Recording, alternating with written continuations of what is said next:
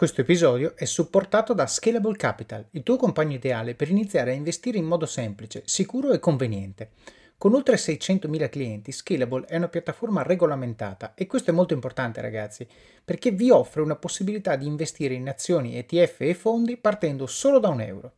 Ma perché dovreste iniziare a investire? È semplice.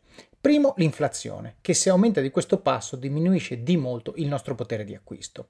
Secondo, se pensate oggi che la pensione che avrete quando ci andate a 80 e passa anni vi permetterà di sostenere lo stile di vita che avete, beh, vi faccio tanti auguri. E il terzo, beh, per chi ne ha, i figli. Io ad esempio ho un fondo per le mie bambine, piani di accumulo per me, investimenti diversificati per obiettivi che hanno orizzonti temporali diversi. Con Scalable puoi dare forma ai tuoi obiettivi di investimento e sfruttare appieno il suo potenziale per far crescere i tuoi risparmi nel tempo. L'importante è iniziare per step e Scalable non ti permette solo di acquistare azioni o ETF, ma anche di imparare come funziona il mondo degli investimenti. Scopri di più su come Scalable può trasformare il tuo approccio agli investimenti visitando il link in descrizione. Ricorda, con Scalable il tuo viaggio finanziario può iniziare solo con un euro. Non aspettare, investi nel tuo futuro oggi stesso con Scalable Capital. Buongiorno a tutti e benvenuti a Pillole di Office of Cards. Pillole nasce con lo scopo di prendere il podcast principale di Office of Cards, estrarne appunto delle pillole, dei piccoli snippet da 3-5 minuti con delle cose che è giusto sapere, è giusto ricordare e che hanno impatto sulle vostre vite. Quindi, se avete scoperto questo podcast e sentite una pillola che vi piace, andatevi ad ascoltare l'episodio principale da cui è stata presa, perché c'è tutta la storia e tutto il contesto. Se invece siete un ascoltatore della prima ora, beh, probabilmente i primi episodi ve li siete dimenticati e grazie a queste pillole avrete un reminder fresco per ricordarvi le cose che avete imparato. Spero che vi piaccia, ci sentiamo alla fine dell'episodio. Da un punto di vista pratico, nel senso chiaramente ognuno si può studiare eh, quello, che, quello, che, ci hai detto tu, quei libri che ci hai consigliato tu, magari metteremo anche delle risorse nelle show notes, ma se noi, post- e l'Italia è un paese complesso dove fare questo discorso, se noi volessimo eh, dire a chi ci ascolta che è intrigato da questa cosa, anche perché la mia audience mi chiedono sempre, no, ma chi è che ti ascolta? Dico, guarda, sono studenti universitari e gente di 55 anni, quindi c'è più o meno tutto il range eh, quindi magari lo studente universitario gli diciamo fate come Marco per adesso, cioè andate a trovatevi un lavoro sicuramente, cercate di vivere ben al di sotto dello stipendio e cominciare a mettere via, e quello è forse il consiglio semplicistico migliore. Ma uno più avanti, che magari qualche soldo da parte ce l'ha, che magari il mutuo ha finito di pagarlo, quindi ha anche un asset, che magari i figli vanno già più o meno all'università, quindi non ho più quel, quell'ossessione che devo pagare tante cose perché un minimo di indipendenza se la sono generata e si trova in una condizione di dire sì, io non vorrei però lavorare altri dieci anni per arrivare alla pensione, mi piace quello che dice questo Marco, eh, devo farmi il modellino mio, no? Da un punto di vista pratico, tu come che suggerimento daresti? Non so, tu stesso, dai, dato che l'hai fatto per te, lo, lo, lo fai per altri? Cioè, come, come, funziona dalla teoria alla pratica per l'italiano medio Gigi che ci ascolta e dice voglio farlo? Allora, come dicevo all'inizio, a me piace, una volta che ho capito no, cosa penso mi vorrei fare, partire dal best case scenario, no, la cosa migliore che può succedere. Poi se non funziona si fa sempre certo. tornare.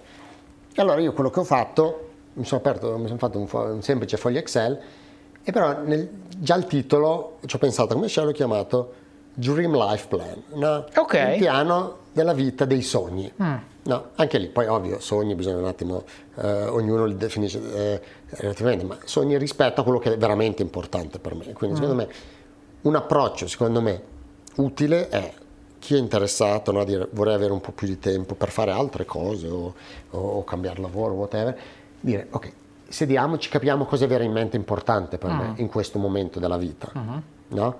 E, e, scriverlo, no? dire ok, se avessi meno pressione finanziaria o addirittura i soldi non fossero un, uh, un problema, uh-huh. no?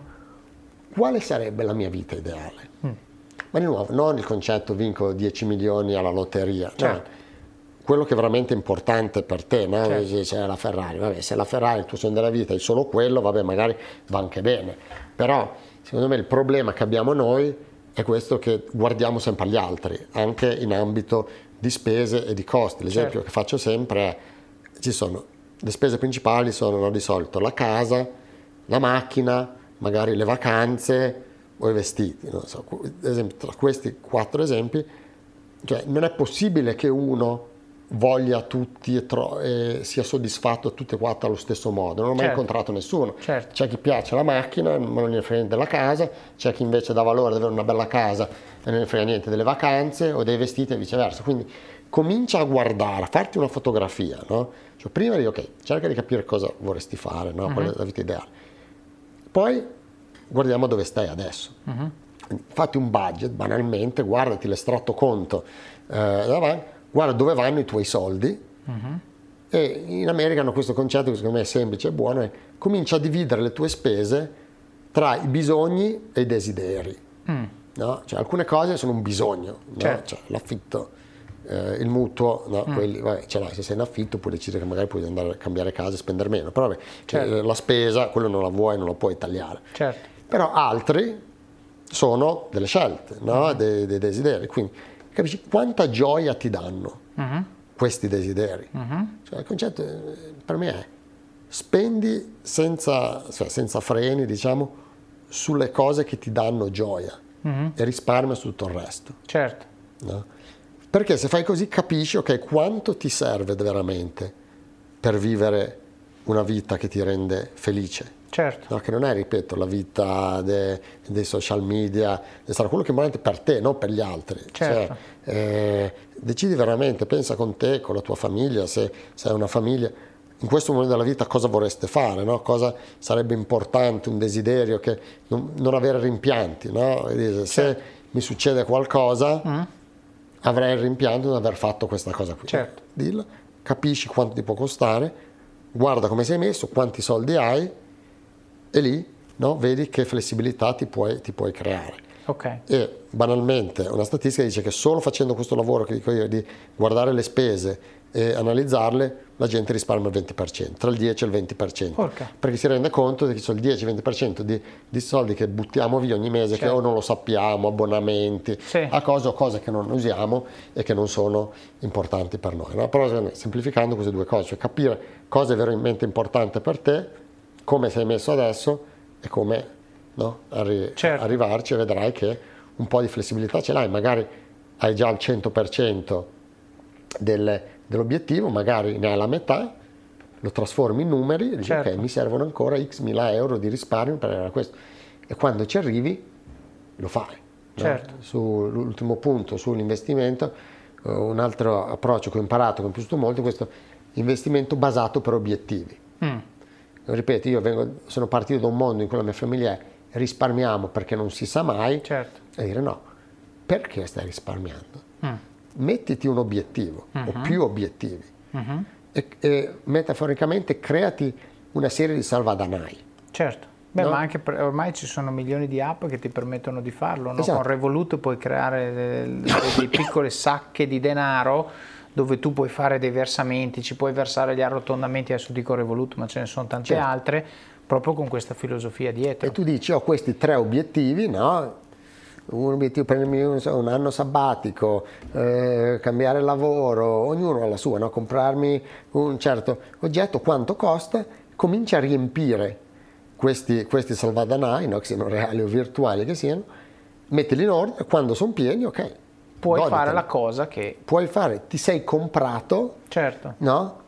o il tempo per fare quella cosa o la libertà o, che abbiamo detto prima, no? esatto. prima. quindi avere chiaro no? perché, eh, cioè, che vita vuoi fare, quindi perché risparmi gli obiettivi e poi investi e risparmia per, cioè risparmi prima, investi dopo mm. per gli obiettivi quando li raggiungi goditeli. Certo, mm. quindi tu dici prima cosa guardare i costi, allora anzi prima cosa guardare le priorità e dividere in mi piace, mi dà gioia e non, non mi dà gioia mi piace, mi dà gioia, difendi il feudo. Quelle cose vanno fatte, vanno supportate nella misura in cui sono ovviamente ragionevoli.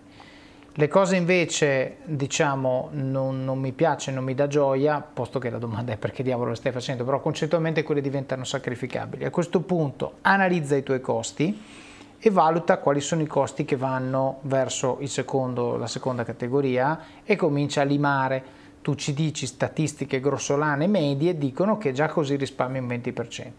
Poi dice a questo punto analizziamo effettivamente a che punto sono del mio totale entrata meno uscite, quindi se sono quel 20, nel senso prima avevo il pelo, adesso ho il 20 di margine, piuttosto che se sono passato da 20 a 40, una roba del genere, e a questo punto cominciare a fare i, diciamo, eh, questo saving generato, andare a veicolarlo all'interno di o salvadanai, che però sono accumulo di denaro, quindi questi forse li consiglierei per eh, diciamo, desideri di breve, non di costo elevato, perché altrimenti rimangono fermi lì. Ora che ci sei arrivato, eh, diciamo, è anche magari, non lo so, faccio un esempio molto pratico mio.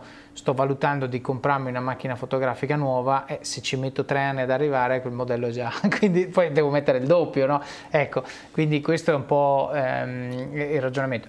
Invece per le spese di lunga eh, valutare magari di non tenerli fermi, ma di veicolarli all'interno di strumenti di investimento che ci sono di medio rischio, di eh, medio rendimento, che prendono quel denaro e invece che tenerlo fermo lo fanno leggermente crescere nel tempo, tipicamente a un passo leggermente superiore dell'inflazione e quindi il potere di acquisto che quel denaro genera nel tempo è paragonabile se non leggermente superiore rispetto a quando noi ce li abbiamo messi dentro. Bene, come avete sentito questa pillola da sola vive, però ovviamente è parte di una storia che abbiamo raccontato nell'episodio principale, vi consiglio quindi di andarlo a sentire per avere tutto il contesto che ci ha portati a dire questa frase e poi soprattutto per sapere come va a finire e cosa succede dopo. Quindi buon ascolto, ci sentiamo alla prossima pillola oppure vi aspetto nel podcast principale di Office of Cards. Alla prossima!